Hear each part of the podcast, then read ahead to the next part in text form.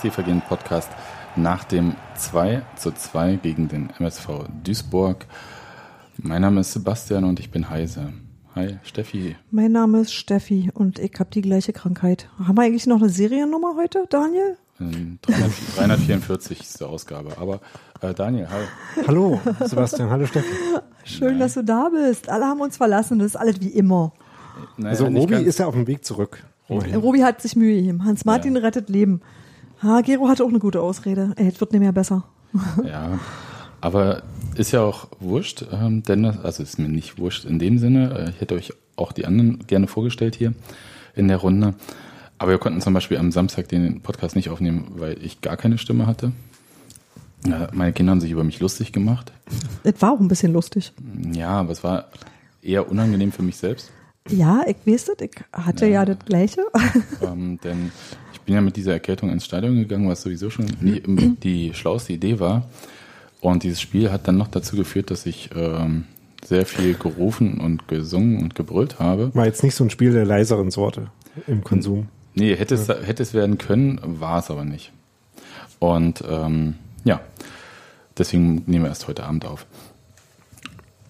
Dann kommen wir mal ganz kurz ähm, zum Spiel, Leute. Ja. Redet. Also, Union hat gegen Duisburg gespielt. Die hatten vorher noch kein Tor geschossen und demzufolge, oder außerdem auch keinen Punkt geholt damit.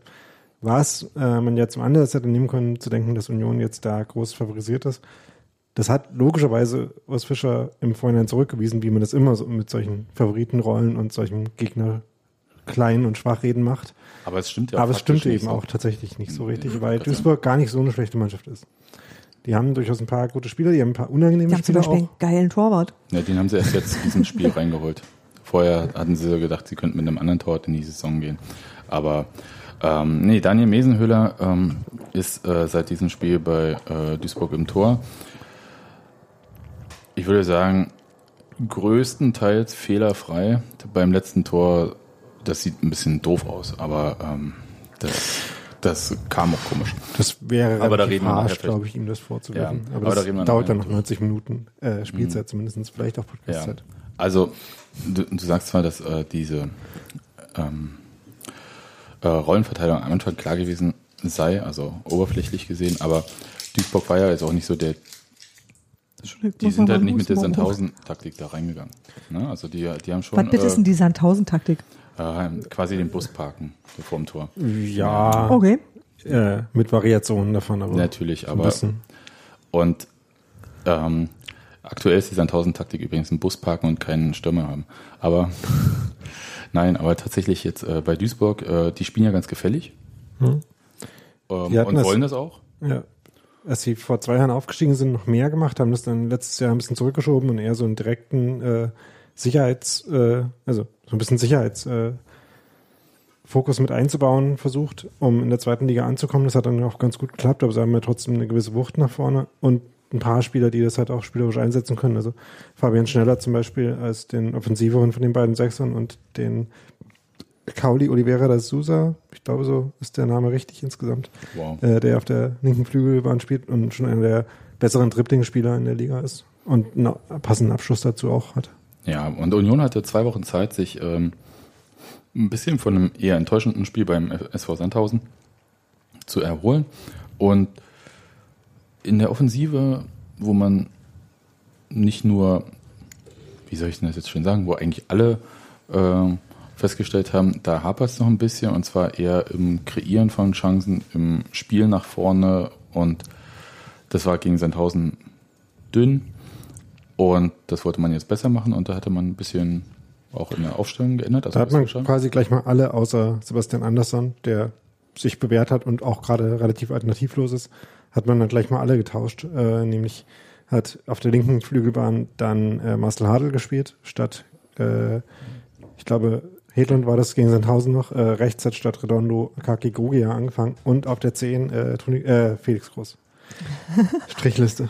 Ja, wir hoffen einfach mal, dass Felix Groß diesen Podcast jetzt nicht hört und äh, wenn er ihn hört, hat er spätestens an dieser Stelle ihn schon wieder entnervt ausgemacht. Tschüss Felix. ähm, aber War schön. Ja, war schön, passiert uns aber nicht so oft eigentlich. Nee, tatsächlich. Also es war so das Einzige, wo ich mich ein bisschen gewundert hatte. Hatte auch überlegt, ob sie einfach, oder Urs Fischer einfach sagt, okay, wir geben den linken Flügel so ein bisschen auf und äh, Marcel Hartl ist ja schon, also dass, dass beide, Hartl und Groß, dann so im Zentrum irgendwie rum meandern. Ja, äh, vielleicht so groß mehr im Zentrum und Hartl so kreisend wie, so ein, Außenrum, wie so ja. ein Mond um seinen Planeten drumrum. Und man vieles über die rechte Seite einfach macht. Was ja eigentlich auch passiert ist. Also über Ja. links sind ja wenig Angriffe initiiert worden, oder? Ich habe gemerkt, dass ich in der ersten Halbzeit nur an der Mittellinie stand und im Prinzip da auch nicht weggekommen bin. Also, weil da einfach die meisten Sachen passiert sind und dass mir halt wirklich Marcel Hartl aufgefallen ist. Also nicht nur einmal. Also das merkst du einfach hinterher in der Bildauswahl, dass du irgendwie plötzlich 500 neue Bilder von Marcel Hartl gemacht hast. Mit Ball am Fuß. Ja, und dann war es auch so, dass Union doch relativ oft in so konterartigen Situationen halt eingegriffen hat. Und da ist halt Akaki Gogia oft die erste Option, weil er ähm, eine von den Sachen, die er gut macht, eben ist, dass er, wenn Union Ball erobert, oft entweder selber derjenige ist, der dann äh, den Ball als erster nach vorne befördert, oder je, jedenfalls derjenige ist, der im Sprint nach vorne geht und das auch sehr schnell tut. Deswegen ist er oft dann äh, die erste Option, den Ball dann da rauszuspielen. Für solche Leute wie Schmiedebach oder dann manchmal auch groß, ja. Ja. Ich hatte sonst noch eine Überlegung, ähm, dass ja auch Felix Groß, der in der letzten Saison öfter mal auf eine Seite ausgewichen ist, auf links, glaube ich. Äh, Felix Groß fällt gerne nach links hinten Ja. zurück, um das Spiel aufzubauen. Ja, Ja, vor allem, wenn er auf der 8 spielt. Er hat das dann teilweise äh, auch gemacht, als er Zehner war, was aber dann schon ein relativ extremes Ausweichen ist und in dem Spiel äh, besonders unnötig war, Ja. weil Schmiedebach da schon war. Ja, also jedenfalls, äh, ich fand das ganz interessant und ähm, das Spiel ließ sich ja eigentlich auch ganz, ähm, ja, ließ sich eigentlich so an, wie Unionsspiele sich anlassen in dieser Saison. Da passiert erstmal eine Langeweile gar nicht so viel, also offensiv. Ja, aber ohne dass es scheiße aussieht. Ja, ihr? das meine ich ja. Also es ist nicht so, dass Duisburg jetzt gerollt hätte und ähm, Angriff um Angriff. Ganz im Gegenteil. Und ich, äh, ich fand Duisburg, die haben schon versucht, irgendwie äh, präzise nach vorne zu spielen, aber so 30 Meter vom Tor sind denen wirklich, also entweder äh, waren die Knie weich oder die Ideen sind ihnen ausgegangen. Ja, also sie hatten, glaube ich, die nächste Annäherung war nach zwei Minuten, als sie einen relativ gefährlichen Ball mal durch den 5-Meter-Raum gespielt haben, an den dann aber niemand drankam. Und danach hatte Union doch deutlich mehr vom Spiel und hatte auch durchaus ein paar äh, nennenswerte Chancen. Also, äh, manche Leute sagten dann, dass die erste Halbzeit irgendwie langweilig gewesen wäre oder chancenarm. Das fand ich eigentlich gar nicht so. Ähm, Nee, ich glaube, das ist der Eindruck, den man hinterher hat, weil daraus ja so absolut ja nicht geworden ist und man aber so verzweifelt drauf gewartet hat. Ich muss sagen, äh, direkt nach dem Spiel hätte ich das vom Gefühl her auch gesagt. Und als ich mir vorhin nochmal in der Zusammenfassung angeguckt habe, habe ich gedacht, da waren ja ein paar Sachen dabei, die waren erstens mal ja nicht so schlecht und das waren auch tatsächlich echte Chancen. Ja, natürlich. Äh, zum Beispiel diesen Ja. Lattentre der Lattentreffer von Andi Ja, den, Kann halt auch klappen. nee, den habe ich im Stadion nicht immer als Lattentreffer gesehen. Also da war ja, wie gesagt, die Maximalentfernung dann auch, äh, die ich äh, zu dem Spielzug hatte. Und der flog dann in so einer komischen Bogenlampe und dieser Abpraller war halt nicht so sichtbar. Der war von der Seite wahrscheinlich sicher besser zu sehen. Aber von mir aus, alte Anzeigetafel, war das quasi so ein Winkel, wo du gedacht hast, okay, fällt der jetzt hinten hinter das Tor? Was ist mit dem Ball? Ach, der geht weiter im Spiel. Okay, gut. Hab nichts gesehen. ja. Ich saß schräg hinter Akaki Gogia in der Situation. Äh, von da hat man das ganz gut gesehen und auch gesehen, dass man, also wenn so ein Ball abgefälscht ist, dauert es ja dann ein bisschen, bis der in der Luft ist oder dass er in der Luft ist. Und man denkt dann, hm, klappt das? Geht der rein oder geht der rüber oder so? Mhm. Und Gefühl, dann, da- genau den Gedanken hatte, glaube ich, Daniel Mesenhöhle auch in dem Moment. aber was anderes blieb ihm auch nicht übrig, als sich das anzugucken und äh, zu sehen, wie das sich so entwickelt. Stellte sich raus, äh, genau dazwischen, ja. Ja, also ähm, Glück für Dani Mesenhöhler, Pech für Andi Gogia und auch für Union. Aber es war, was ich, ich glaube, was die Leute beschreiben äh, mit langweilig, ist halt dieser kontrollierte Aufbau. Und da wird dann Ja. halt äh, drei und vier Mal irgendwie nochmal zur Seite gespielt. Ich erinnere mich, in der ersten Halbzeit war das, als ähm, äh, Florian Hübner irgendwas aufs Knie oder aufs Bein gekriegt hatte, dann ein bisschen humpelte und Das ist immer ein eigenes Thema, aber ja. ja, aber der wurde dann halt drei, vier Mal trotzdem nochmal ins Spiel geholt, obwohl alle, also ich habe gedacht, okay, lass den Jungen doch jetzt mal, spiel doch mal rechts rum und lass den mal kurz für 30 Sekunden durchschnauben. Aber das ist ja, erstens war das schon mal, Schnauben vielleicht auch. ja, das war schon mal nicht langweilig, weil das war ja dann aufregend. Klappt das jetzt oder nicht? Und zweitens sind die Leute, die das langweilig finden, halt auch einfach äh, im Irrtum begriffen. Daniel, Wow. wow. schön. Daniel, ich hab dich immer so lieb, wenn du sowas sagst. das Spiel ist nicht scheiße, ihr seid doof. Ich wollte gerade sagen, war das jetzt eine äh, freundliche Art von Publikumsbeschimpfung? Unsere Hörer denken das ja bestimmt nicht. Ähm, nee, das ist einfach, also ich finde es viel langsam, äh, langweiliger, wenn man irgendwie 30 Mal pro Halbzeit denselben aussichtslosen Ball nach vorne kloppt. Hast ja Ähm, recht, ich bin da völlig bei dir, Daniel. Vor allem war es ja nicht noch- langweilig, Es gibt weil ja noch Abstufungen, ja? Also Ja. Ich, äh, wollte ich kurz die wollte ich grad, auf die wollte ich gerade eingehen und sagen, dass es in dem Fall vor allem nicht langweilig war, weil Union mal was Neues gemacht hat im Vergleich zu den letzten Spielen. Nämlich war es so, dass äh, Schmiedebach äh, eigentlich immer der Aufbauspieler war, der dann zwischen die Innenverteidiger gegangen ist. Und dann vor allem in ein paar Szenen, also es war jetzt nicht so furchtbar oft, aber es waren die interessanteren Szenen, halt von hinten rausgetribbelt ist. Und das war ein Mittel, was man bis jetzt noch nicht so hatte. Und das war halt eine Weise, wie Union es schon geschafft hat, auch den Sechserraum im Spielaufbau einzubinden. Das heißt, da sind neue Sachen passiert im Vergleich zu den letzten Wochen und das fand ich dann gar nicht so langweilig. Okay, ich habe jetzt eigentlich auf das Wort abkippender Sechser gewartet. Nee, weil er ist ja nicht abgekippt, ist er nur zurückgefallen. Ist es schön. Hm. Klugscheißermann und Besserwisserboy. Ich hab euch so lieb, wirklich. Naja, ich fand das jedenfalls okay. Es war jetzt, ähm, ich sag mal so, es war Höhepunkt arm an sich, die Halbzeit. Finde das aber nicht so schlimm, weil ich habe sehr viel höhepunktreiche Spiele auch in negativer Hinsicht in der letzten Saison erlebt und Eben. bin für ein bisschen äh, mehr Ruhe und ich muss mir keine Sorgen machen, dass Union unnötig zwei Tore kassiert, um dann drei schießen zu müssen. Ähm, Stichwort, äh, wer letzten Spiele mal von St. Pauli gesehen hat, der weiß, wovon ich rede. Ähm, das, oder letzte Saison noch ein bisschen frischer im Gedächtnis hat. Deswegen finde ich das alles ganz beruhigend und deswegen, Ich fand das auch eine sauber äh, gespielte, äh, in dem Sinne Halbzeit. Also ja, klar, das macht dich nicht fertig vor lauter, vor lauter Spannung und äh, so. Aber da sind halt Torchancen, die sich erarbeitet werden und das irgendwo, das sieht recht aufgeräumt aus. Das heißt nicht, dass alles gelingt, aber ich bin trotzdem damit total einverstanden. Ich kann mit so einer Halbzeiten eigentlich gut leben. ja, es waren, also man muss schon sagen, es waren recht wenig klare Torchancen von Union. Ähm, keine aus meiner Sicht von Duisburg. Ähm, und dann kommt es halt, gerade wenn man so ein Spiel ähm, sich anschaut und vielleicht emotional nicht im Stadion unterwegs ist, ja, dann kommt einem das vielleicht auch ein bisschen Ja, oder halt mit der falschen oder einer entsprechenden emotionalen Grundstimmung. Äh, Ja, oder also der falschen dafür ist Oder wir gut- schießen die mit 4-0 zur Halbzeit aus, der, aus dem Ja, Stadion. oder wenn man halt alles sowieso schon Ja, doof das ist natürlich auch generell. Ja, also. oder so. Aber ich glaube, in dem Status, dass man sowieso schon alles doof findet, ist, glaube ich, ist, ist glaube ich, äh, kaum jemand. Das ist nicht der, der Punkt. Ich finde halt einfach nur, dass dieses Spiel kann vielleicht auch langweilig aussehen, ja. Aber das hat halt auch was mit Kontrolle zu tun. Ja.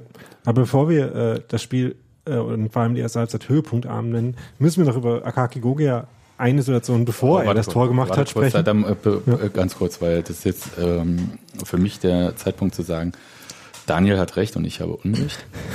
Geil, da müssen wir nicht mehr drüber reden. Nee. Denn ähm, ich habe mich geirrt beim Schreiben. Ich meinte genau das, was du meinte, gesagt hattest. Ich meinte, die Ballannahme von Andi Govia in der 37. Minute war top, weil das war die, die ich genau aus meinem Blickwinkel ist der Ball so runtergefallen ich dachte, wow, und der ist quasi vor Andi Govia dann äh, runtergekommen. Das habe ich nicht gesehen und der plötzlich lief er mit dem Ball weiter und ich dachte, wow. Also das war so ein Ding. Aber da habe ich auch gesehen, was du meintest mit, dass es irgendwie so, wie nennt ihr das ähm, Neudeutsch, Signature Move, ja, von ähm, Andi Gogia, dieser eingesprungene, ich hole den Ball jetzt runter mit dem Fuß. Also Man sagte weiter. früher dazu Markenzeichen. Ja. Okay. Also ich äh, habe auch nichts mit äh, Signature Moves zu tun. Aber das ist ja genau das Punkt, äh, das Ding. Also Das war jetzt ihr jungen Leute. Ja, also Stimme der Jugend, ja. Ähm, die eingesprungene Variante, das war ja genau in der Szene vor dem Lattenschuss, wo er die angewandt hat. Äh, da ist Kraki Gogia immer sehr fotogen, weil er sehr gut hochspringen und das Bein sehr weit hochziehen und anwinkeln kann. Ähm, während die super kontrollierte äh, Ballannahme, die dann später war, ja eben ohne das Hochspringen ausgekommen ist, sondern einfach nur hin, unten den Ball, äh, den Fuß richtig äh, zum Ball halten. Und das war, ist halt sowas, Nur. ja, genau. Was halt jeder Fußballer irgendwie öfters mal probiert und äh, jeder Fußballer, wenn er das bei jemand anderem sieht und das so funktioniert, wie es in der Situation, löst es halt so ein automatisches Uh Ja, es ist, aus. Dann, das war ein äh, Moment, den man gerade so in so Zweitligaspielen jetzt nicht jedes Spiel sieht. Mhm. Das fand ich sehr gut.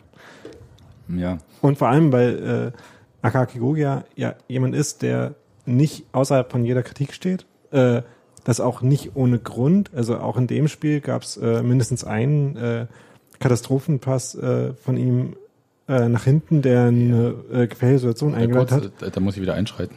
Das bringt mich äh, zu meiner zweiten Sache, die ich noch sagen wollte heute zu Andi Gogia. Ähm, ich würde gerne eine Petition starten, dass Andi Gogia Pässe nur nach vorne spielt. Also einfach, weil das kann er richtig gut.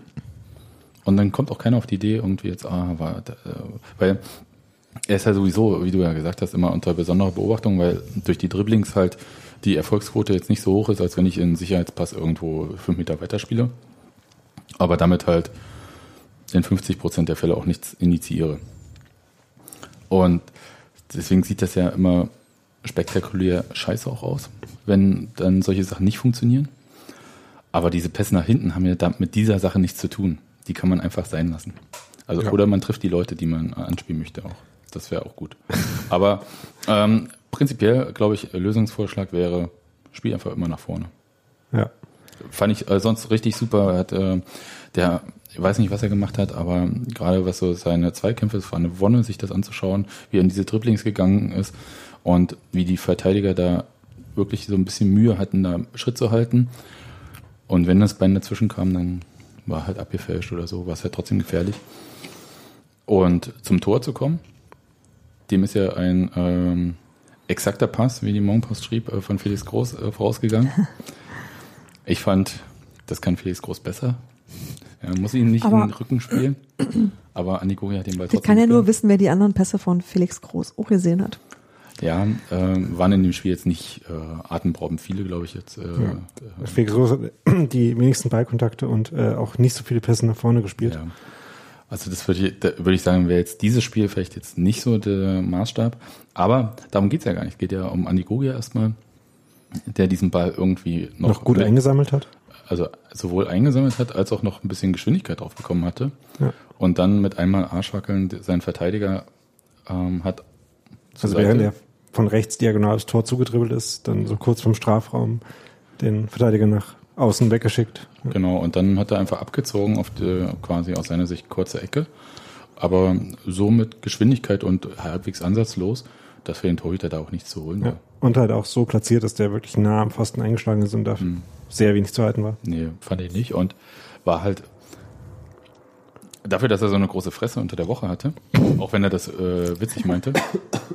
Ey, mit, das mit dem Husten, das waren Steffi und ich, da mussten Nee, ich habe mich einfach nur verschluckt. Okay. Ähm, nee, es war ja so, dass er unter der Woche halt so flapsig gesagt hätte, bei Mesenhöhler muss man ja einfach bloß aus der Entfernung draufhauen. Da geht schon mal was durch. Ja, das war natürlich nicht ernst gemeint, aber ähm, umso witziger, dass das jetzt irgendwie auch eingetroffen ist. Ich glaube, es gibt Leute, die sehen das anders. Dani Mesenhöhler Zum Beispiel. ja. und seine Mutti. Aha. Ja, aber nee, natürlich, also ähm, wir sehen das sicher ein paar Leute anders. Aber so, ich fand so, insgesamt ist man aus dieser Halbzeit, also auch mit diesem Tor äh, zum Ende, eigentlich äh, so rausgegangen mit dem Gefühl, okay, es brennt nicht an und Union hat auch ein Tor geschossen. Wollen wir an der Stelle vielleicht noch kurz äh, darüber reden, wie das äh, für Daniel Mesenhöhler insgesamt so war, ähm, der äh, mit dem standardmäßigen äh, Fußballgott, aber auch in einer relativ lauten Ausführung begrüßt wurde. Und als er dann eben in der Halbzeit zur Waldseitenseite rübergewechselt ist, dann da auch nochmal einen Sonderapplaus äh, und eine Sonderbegrüßung bekommen hat. Das fand ich eigentlich sehr nett. Ja. Ja. Und äh, natürlich hat Sven Burkhardt das bekommen, wie immer. Den kennst du vielleicht nur aus Erzählung. Ich habe äh, Entschuldigung, das besagtes Pokalfinale ja mal auf äh, äh, im Stadion angesprochenes Pokalfinale ja mal auf Eiserne Ketten analysiert. Da kam das vor. Ähm, ah ja, und äh, Daniel Miesen hat sich auch mit äh, äh, mit Jakob Busk äh, recht herzlich begrüßt und abgeklatscht. Das sah auch ähm, nach einer okayen Beziehung aus, was ja bei so Torhütern, die auch in so einem ständig wechselnden Konkurrenzkampf standen, nicht verständ- selbstverständlich ist. Aber vielleicht war es da gerade so, dass äh, dadurch, dass jeder mal rausgewechselt worden ist, jeder mal auch unverschuldet äh, wegen Verletzungen mal den Platz verloren hat, ähm, vielleicht hat sich da nicht so dieses ähm, diese Verbitterung eingestellt, die es vielleicht geben kann, wenn halt einer durch den anderen ersetzt wird, sondern wenn man so das Gefühl hat, okay, das geht jetzt irgendwie so hin und her und man kann sich nicht entscheiden, wer von uns jetzt besser ist. Vielleicht äh, formiert sich da auch eine etwas kollegialere Beziehung oder so. Aber Ja, keine so. Ahnung, wie das zwischen den beiden gelaufen ist. Ja, ich glaube, das ist okay. Jedenfalls hatte ich nie den Eindruck, dass es so merkwürdig war wie damals zwischen Jan Klinker und Marcel Höttecke. Das war, also das äh, verbittert ist da gar kein Eindruck. Also nicht verbittert, äh, Ausdruck, nicht verbittert im Sinne von irgendwie böswillig, aber ähm, da hat man, die haben beide. Die hatten nicht sehr, viele Gemeinsamkeiten. Na, außer dass sie beide nicht viel gesprochen haben. Ha, aber, die wollten beide den Job. Aber die war, haben doch sehr argwöhnisch darauf geachtet, dass der andere nicht irgendwie ein bisschen besser aussieht. Ähm, ich erinnere da immer gerne an äh, das Training, als sich beide bei Sprintübungen Muskelfaserriss zugezogen haben. Torhüter. Naja. Egal, also das war okay und das war cool. Und in der zweiten Halbzeit ging es eigentlich auch erstmal so ein bisschen weiter. So und ein bisschen ging aber auch die Luft raus dann, hatte ich das Gefühl. So ab der 55. Minute habe ich gedacht, oh, äh, die schalten vielleicht einen Gang zurück bei Union. Wie ging euch das? Naja, ich weiß, was du meinst. Es fühlte sich ein bisschen mehr nach, nach Verwalten an und mal nicht so viel passieren lassen. Aber das hat halt nur so mittelgut geklappt, ne? Naja, nö, das ging ja erstmal. Also da ist ja nichts passiert. Ähm, Duisburg hat ab und zu aus der Entfernung geschossen, sind aber nicht in den Strafraum gekommen. Daniel? Ich, da war jetzt noch keine Frage dabei, oder? Und ich äh, habe dazu auch Also ich war mir zu diesem Zeitpunkt noch total sicher, wir gewinnen 1 zu 0 und sagen hinterher, so na, war nicht so aufregend, aber ist total okay. Also nach einem 1-0 sah es für mich, glaube ich, gar nicht so aus. Und das Spiel hat sich so ein bisschen so angefühlt, als würde Union schon höher führen, weil Ja. Duisburg dann schon ziemlich stark aufgemacht hat. Union das aber jetzt nicht äh, vor allem runterspielen wollte, sondern irgendwie dann immer noch innen halt vor allem Kontern angegriffen hat und da die halt nicht ausgespielt bekommen hat. Also es gab da so ein Dribbling von Christopher Trimmel äh, über einen längeren Raum bis zum Strafraum hin, wo dann die Anschlussaktion gefehlt hat, Ja, was so da- ein bisschen symptomatisch für Oh, diese das, Phase das, stand. das war tatsächlich komisch, weil das war eigentlich ein ganz hübsches Dribbling und ich dachte, hm, fünf Meter, naja, auf wen spielst du jetzt? Und da, wo er dann abspielen wollte, habe ich gedacht, na, jetzt könntest du eigentlich schießen. Ne? Ja, genau. Und also, da war sich selber aber nicht schlüssig. Also äh, vielleicht lag das auch daran, dass halt einfach die Laufwege dann in dem Moment nicht so. gepasst haben. Das kann schon sein. Äh, lag nicht unbedingt an Trimmel. Aber generell als Union eben äh, nicht wirklich geschafft, viele ganz klare Torchancen daraus zu spielen, außer direkt nach der Halbzeit, als äh, äh, es eine dieser äh, Hereingaben in, in den 5-Meter-Raum gab, wo niemand drankam. Und dann hat man halt ein paar Fehler gemacht. Ja, aber das vorher gab es ja, also vor den Fehlern, die dann auch zu Gegentoren führten, gab es ja die Herausnahme von Felix Groß. Und jetzt habe ich hier ähm, heute diese These bekommen ähm, in den Kommentaren auf äh, Facebook von ähm, Es wurde kontrovers diskutiert. Ich erinnere mich, was du meinst. Warte, ich such's. Ich hatte es eben schon Ist ja auch Hand. egal, ich, ich kann ja die These, du kannst das mal suchen, ich sag die These. Genau, ich die hab's. These Chris, Chris sagt, man könnte ja auch mal die These aufstellen, dass erst durch die Herausnahme von Groß Unsicherheit in die Mannschaft kam. Aber da bin ich wohl alleine mit. Hat von den Presseexperten ja auch keiner nachgefragt. Ja, zu- zumindest hat der Presseexperte nicht in Anführungszeichen geschrieben. Aber ich bin auf die Idee jetzt erstmal nicht gekommen, dass Felix große Herausnahme an der Stabilität bei Union was ähm, in diesem Spiel jetzt äh, speziell geändert hat. Und ich glaube, die Intention war ja vor allem mehr Dynamik in die Offensive zu bringen. Also für Felix Groß kam ja Redondo, das war so ein Wechsel, der dazu führte, dass Redondo auf links gegangen ist und Hartl in die Mitte. Hast du das Gefühl, dass äh, Felix Groß Rausnahme irgendwie dem Spiel schlecht getan hat? Also außer dass mit den Gegentoren kann man ja natürlich jetzt immer kommen, aber Also die Idee war dann vielleicht ja schon, dass man irgendwie in so einer Phase war, wo man viel gekontert hat und äh, schnelle Leute wollte. genau Redondo dafür halt ein äh, guter Spieler ist. Ähm, Hartl zwar vorher auch nicht schlecht, aber äh, Redondo halt noch der geborene Konterspieler als Hartl ist und ähm, dann man sich eben entschieden hat, Hartl dann ins Zentrum zu ziehen und Groß rauszunehmen, weil Groß halt kein sehr äh, glückliches Spiel für ihn hatte. Also das lag einerseits daran, dass eben der Angriffsplan von Union so ein bisschen an ihm vorbeilief, auch äh, ohne äh, dass es unbedingt was damit zu tun gehabt hätte, was er dann gemacht hat. Aber er hat sich schon ein bisschen schwer getan, gerade auch damit, ähm, eben im Pressing in die Intensität zu kommen, die ideal wäre. in dieser Position als die zweite Pressingspitze neben Sebastian Andersson. Und hatte halt wenig Aktionen. Ähm, wie gesagt, ist halt dann immer eine Frage, wie sehr man das ihm vorwirft und wie, inwiefern es einfach eine Funktion der Rolle ist, die er gespielt hat. Aber, Aber dass Fall man da was ändern wollte, ähm, war jetzt schon nicht, äh, nicht unverständlich in dem Moment. Ja, also die Gegenvariante wäre sonst gewesen, äh, Groß drinnen lassen und äh, Redondo für Hartl bringen. Zum Beispiel. Ich fand das jetzt auch nicht, also ich habe den Sinn dahinter verstanden. Es hat halt ähm, aus meiner Sicht, außer dass man sagt, okay, äh, ausgerechnet Redondo hat beim 1 zu 1, also beim Tor von, ersten Tor von Duisburg, den Ball doch ein bisschen sehr aufreizend verloren. Das war dann einer von fünf Fehlern in der Entstehung. Aber Aber es ja. der- aber ihm hat's angefangen. Hm. Ich wollte gerade sagen, es war der in einer Position, wo er hätte eigentlich locker kontrolliert rausspielen können. Und ich glaube, er hat ein bisschen den Weg gesucht, ist deswegen gelaufen und hat dann war er zu und dann hat er den Ball verloren. Und da gab es dann halt so eine ähm, langwierige Fehlerkette, aber das jetzt Redondo würde ich das jetzt nicht per se anlasten, irgendwie, dass Union deswegen in Rückstand geraten ist oder irgendwas. Ich sehe es auch nicht ganz so, aber ähm, ich weiß, was gemeint ist. Also Union wirkte in so der Phase, ich sag mal zwischen 75. und 85. Minute komisch. Also äh, nicht wie Urs Fischer Union, ein bisschen genau. kopflos. Ja, Ja, genau. und ich nicht so sortiert, wie du das in der ersten Halbzeit eigentlich gesehen hast und wie du eigentlich auch dachtest, das können die doch. Ja, und ich hatte da auch so ein bisschen Schiss irgendwie, dass die ähm, zum Thema nicht kopflos, also nicht nur Gegentore kassieren, sondern noch irgendwie schlimmere Sachen vielleicht passieren. Das Sind ist ja aber- erstmal auch. Nee, nö. Also, also Naja, ist äh, keiner vom Platz geflogen. Ja, das stimmt, hat sich niemand gelb-rot geholt. Aber es war auch, ähm, aber irgendwann fand ich, wurde das eklig. Hm, Also in das vielerlei Hinsicht hat das irgendwie, ähm, habe ich gedacht, so, das, da, da gibt's heute noch ein paar. Ja. Da gibt's noch mehr Karten. Ich habe mit mehr Karten gerechnet ab irgendwann, tatsächlich. Hm, gab nur sechs, ne, insgesamt. Ja. Also nur, aber. Ich finde, die Ich. Ekligkeit war so eigentlich das ganze Spiel über schon drin. Ähm, ein anderer Pressebericht hat es dann heute vor allem den Duisburgern angelastet. Das, Diese andere Präsident, das war der Kurier. Das äh, ich ja war mir jetzt gerade nicht mehr ganz sicher. Ich es weiß es. Das Aber dafür Kurier. Und, hast äh, du das ja heute erst zusammengefasst.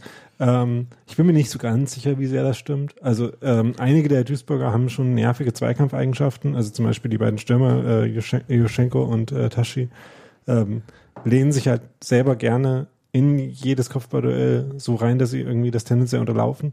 Ähm, fallen aber auch sehr schnell, Ja. was äh, verständlicherweise frustrierend sowohl für Gegenspieler als auch für das Publikum ist. Ähm, aber im Endeffekt gehören da dann auch doch immer noch irgendwie beide Mannschaften dazu. Also ähm, ich bin mir nicht so ganz sicher, ob Ich ich, mit der These von den äh, besonders unfairen Duisburgern an der Stelle mitgehen würde. Und Weiß ich auch nicht. ey. Ich, ich glaube, Union hat es ganz gut angenommen. Ich hatte nicht das Gefühl, dass sie sich davon haben beeindrucken lassen. Hm. Und äh, das ist schon mal das Wichtigste, ehrlich gesagt. Und ansonsten, ähm, ja, also gerade Tashi, ich glaube, der, der stand tatsächlich ein bisschen knapp vor einer Gelb-Roten. Ähm, das ist zwar relativ, Der lustigerweise Okay. ja das, äh, seine gelbe Karte dafür bekommen hat, dass er derjenige war, der nach der Ballkontrolle von Gogia ihn am Strafraum dann gefault hat. Äh, da habe ich mich gewundert, war, hä, war, warum war das jetzt Tashi, der Stürmer, der dann da in der Linksverteidigerposition aufgekreuzt ist, aber ja, der hat ja für eine ganze Weile im Spiel schon gelb. gebettelt. Äh, also er hatte schon gelb und hat dann eben noch auf der ja, Schwelle zur gelb-roten gewandelt, ja. aber äh, hat sie nicht gekriegt. Jedenfalls ähm, reden wir kurz über die Gegentore. Wir hatten gerade bei dem ersten Gegentor äh, Ballverlust und dann eine fast selbstsicherartige Fehlerkette. Ja, Ähm, das war wie Also. Redondo verliert erstmal zweimal den Ball quasi. Also er verliert ihn einmal im Dribbling aus dem Strafraum raus, äh, kriegt ihn dann eigentlich schon fast wieder äh, und hat ihn dann wieder nicht. Dann äh, kann einer die Flanke, also ich glaube Prömel äh, ist dann irgendwie sehr passiv äh, vor der Flanke rumgestanden und äh, die kam dann ungehindert rein, sollte von, ähm, das müsste dann glaube ich Hübner gewesen sein, weggeköpft werden. Der Kopfball ging aber nur gerade nach oben und nach hinten in Strafraum weiter wo dann drei Leute gleich, äh, von Union, nämlich Rafa Gikiewicz, äh, Der hatte Christopher Trimmel und genau. äh, noch ein anderer Innenverteidiger sich Ja. alle gegenseitig behindert haben und vor Genau. allem eben Trimmel und Gikiewicz. Genau. Also das war tatsächlich der Moment, wo ähm, äh, Gikiewicz den Ball nicht richtig äh, loswerden konnte, weil da einfach zu viele Köpfe vor waren. Ja, und absurderweise, weil da zu viele irgendwie auf einem Haufen Hm, standen, stand dann dahinter äh, Ja. Sousa dann noch frei und konnte den dann mit relativ viel Zeit äh, und dann unhaltbar reinschießen. Ja, da, da soll ein Foul gewesen sein. Ich kann mich da jetzt nicht so richtig dran erinnern. Ähm, ich glaube, irgendein Bodycheck ähm, an. An Friedrich. Hm. Ich, ich fand das jetzt,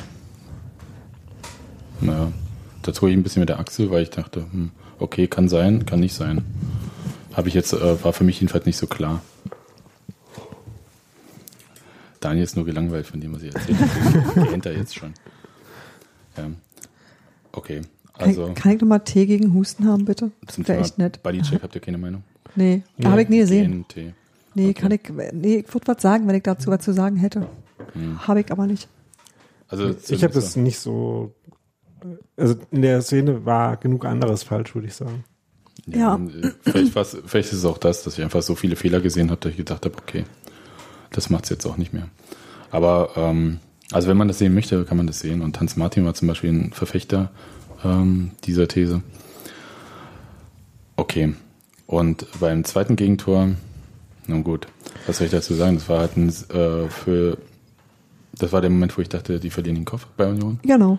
Ähm, so ein 30 Meter flacher Pass ins, Durch den Halbraum von Manuel Schmiedebach, genau, äh, der dann Anderson anspielen wollte. Das Problem war, da standen zwischen ihm und Anderson sechs Duisburger. ja, und der wäre nie durchgegangen. Also das ist, äh, das, das, und das war halt eigentlich, also da hat man gemerkt, dass er unbedingt da hinspielen möchte, anstatt zu sagen, okay, ich breche jetzt ab und ich äh, drehe mal noch eine Schleife und wir kommen schon irgendwie dorthin. Und das hätten sie in der ersten Halbzeit aber auch gemacht. Und äh, ich glaube, das war so dieser Moment, wo dieses alte Union ein bisschen durchschimmerte, von dem Manuel Schmierbach ja eigentlich gar nichts wissen kann. Genau. Aber dieses Scheiße, wir wollten ja hier gewinnen, anstatt dann zu sagen, okay, wenn wir jetzt hier nicht gewinnen können, dann gehen wir halt mit einem Unentschieden aus. Auch okay, Hauptsache die gewinnen nicht. Ja. Und das war in dem Moment nicht der Fall und der Ball wurde abgefangen und kam postwendend zurück äh, auf einen durchstartenden. Ja. Schmiedebach hat dann noch einen Moment gebraucht, um sich von seinem Fehlpass zu erholen und äh, war deswegen dann auch nicht zur Stelle, um äh, vielleicht zu sehr am Aufdrehen zu hindern. Das wäre die ideale Variante, das zu über diese verarbeiten. Fußballersprache reden? Aufdrehen, was meinen Fußballer eigentlich, wenn sie aufdrehen sagen? Also, wenn man sich vorstellt, dass man äh, Wir reißen uns alle sechs Beine für sie aus.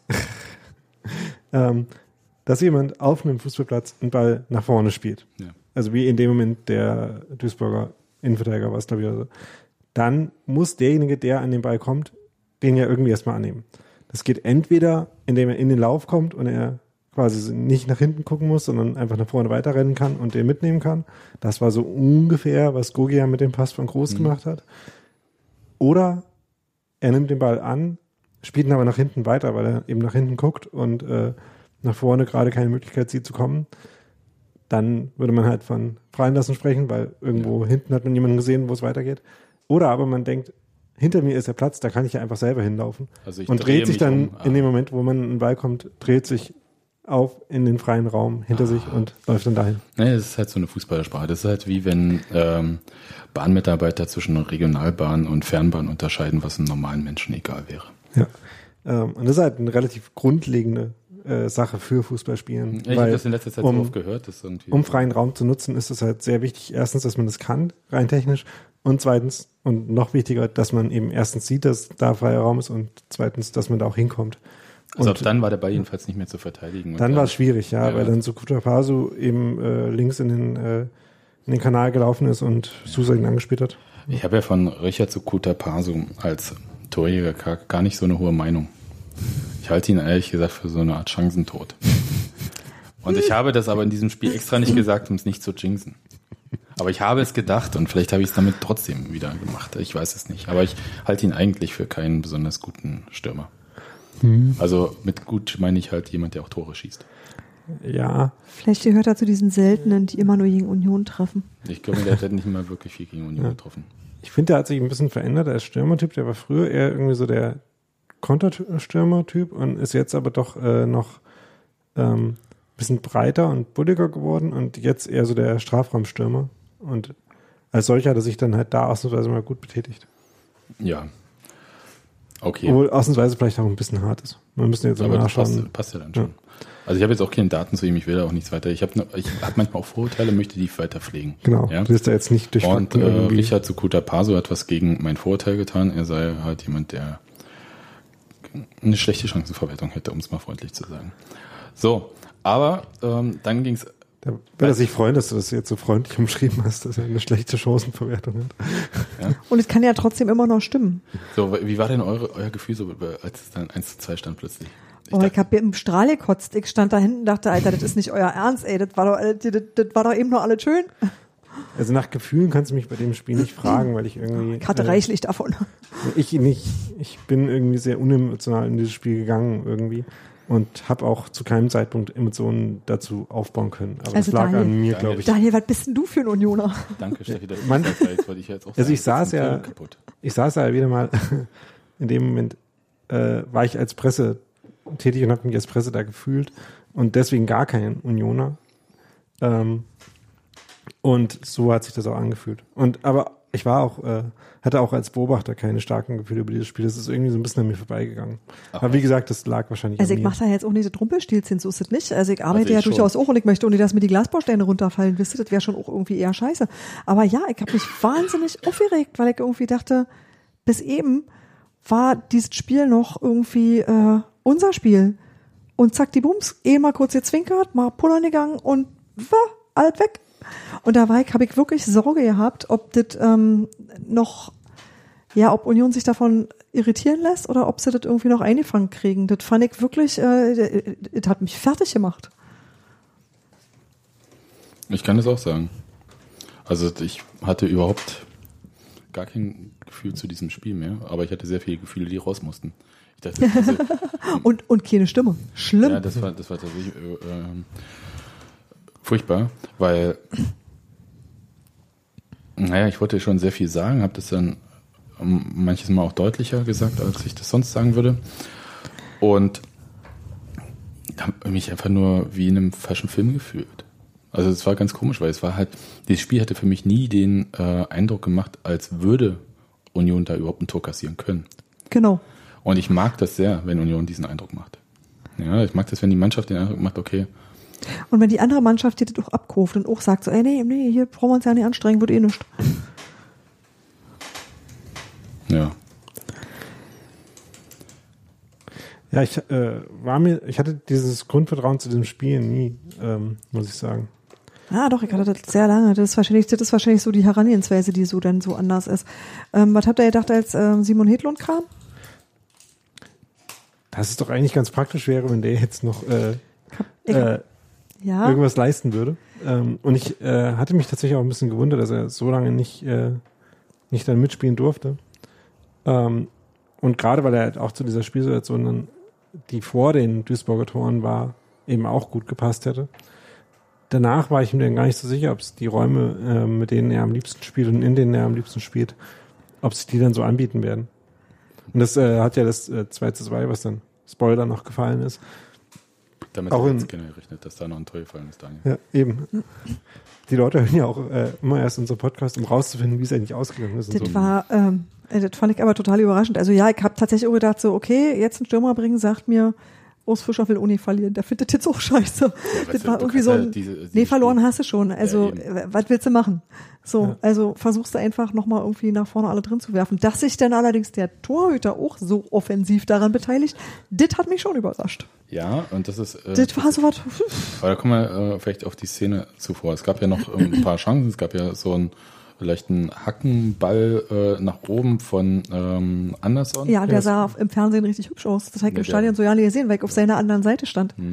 Ja, also äh, Reingab Redondo, äh, Redondo am kurzen Pfosten äh, Genau. hat den Anderson dann so nach oben geflickt, äh, Mhm. tatsächlich nicht nur flach durchlaufen lassen. Das war schon sehr hübsch, aber hat Daniel Mesinot auch gut gehalten. Ja, und Ja. Das, ähm, der hatte auch nicht so eine Geschwindigkeit dann drauf, der Ball, dass das für ein Torwart eine große Herausforderung Ja. war. Also es war schon ein bisschen schwierig, weil es halt nicht, man rechnet nicht unbedingt damit, dass der Ball den da Lauf, oben hinkommt. Genau, gegen ja. den Lauf wäre es halt im 2-2 gewesen. Dann äh, sieht es halt so halt wirklich scheiße aus. Ja.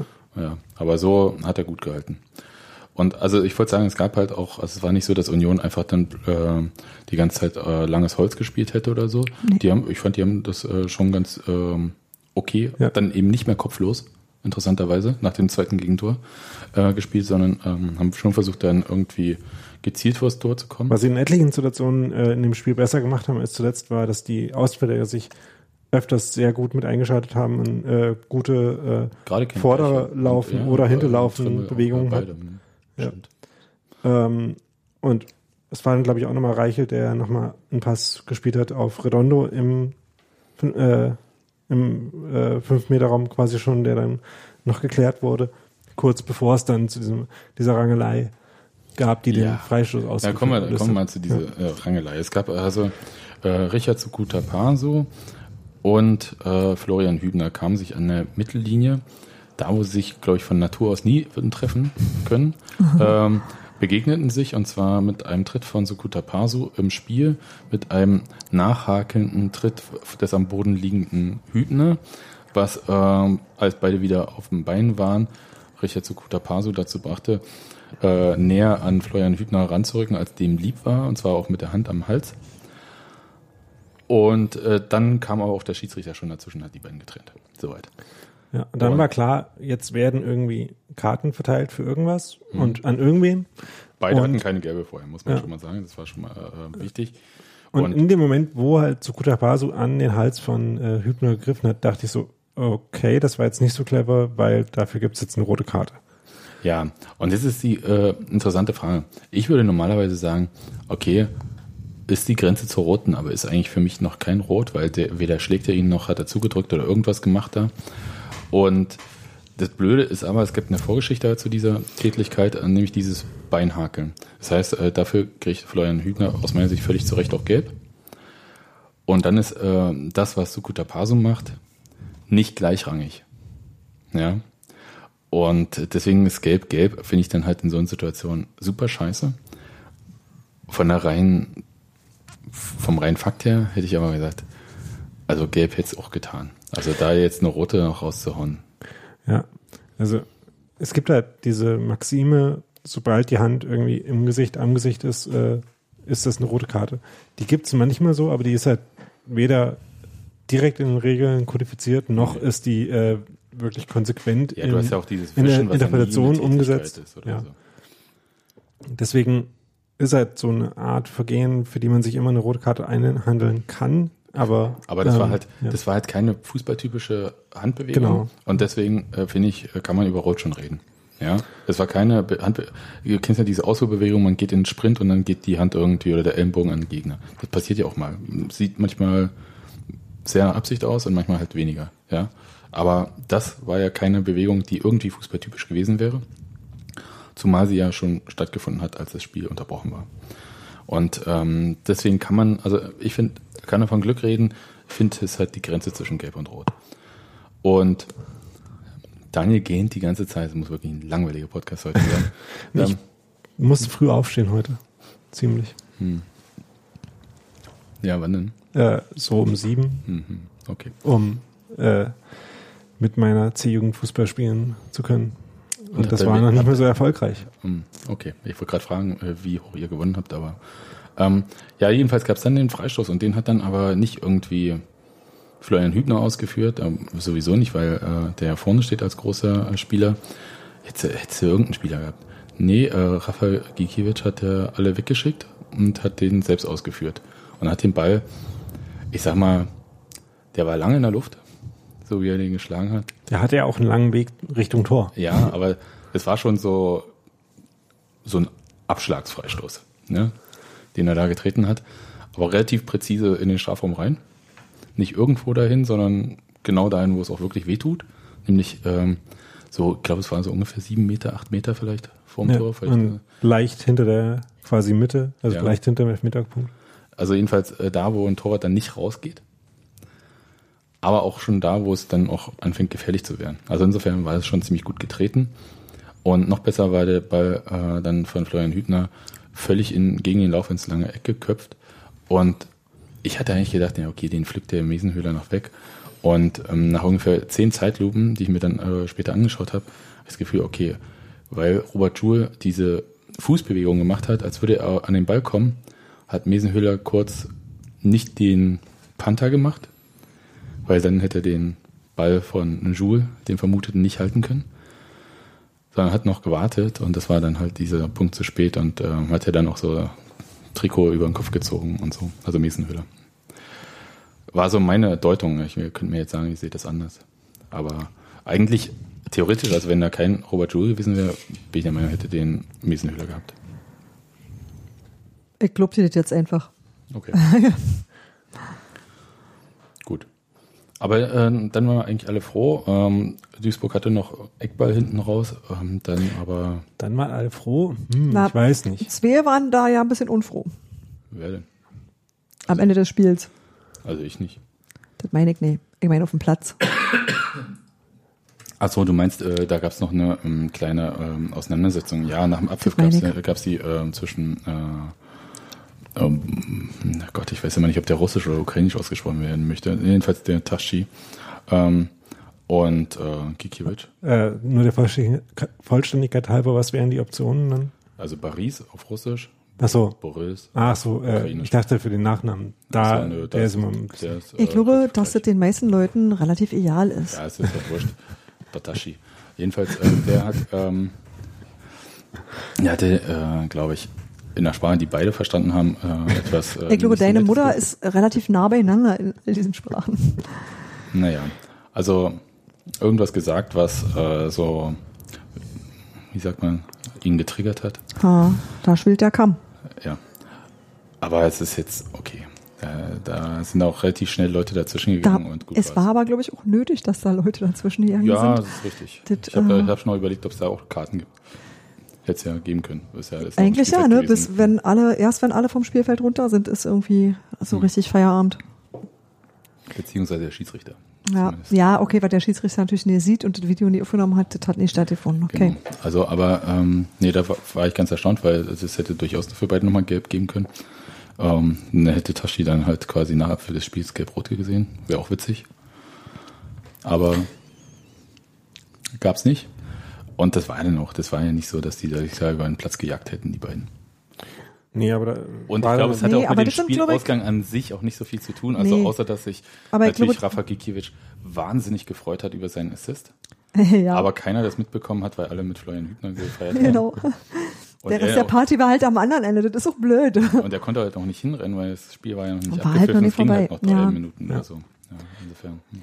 Nee, aber ich glaube tatsächlich, dass, ähm, dass diese beiden Sachen, der Griff an den Hals so, so wie die Auseinandersetzung am Ende, so diesen negativen Eindruck hinterlassen haben, der letzten Endes bei Bunky im Kurier gelandet ist. Ich glaube, das ist das, was so, was so bestimmte Sachen verstärkt, weil es so Kindergarten ist, weil es so einfach schlechtes Benehmen ist, so richtig ekelhaft schlechtes Benehmen, wo du Das sagst, ist ja das ist echt nicht nötig und das kann dir sowas auch versauen. Ja, aber ähm, Wisst ihr, das ist eben alles was sich dann nicht in Karten oder in irgendwelchen, das hat ja keine unmittelbaren Folgen, das fühlt sich einfach nur eklig an.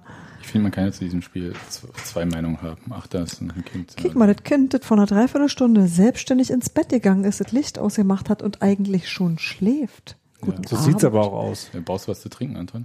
Nein, das tut einfach die ganze Zeit noch. Oh, Ah, guck mal her. Naja, das also Kind hat die gleiche Erkältung wie wir und das leidet. Ja. Auch wie wir. Okay, dann ähm, sind wir bei dem Spiel. Also ich wollte nur sagen, es gibt vielleicht zwei Varianten, das Spiel zu sehen. Einmal die emotionale aus dem Spiel selbst heraus.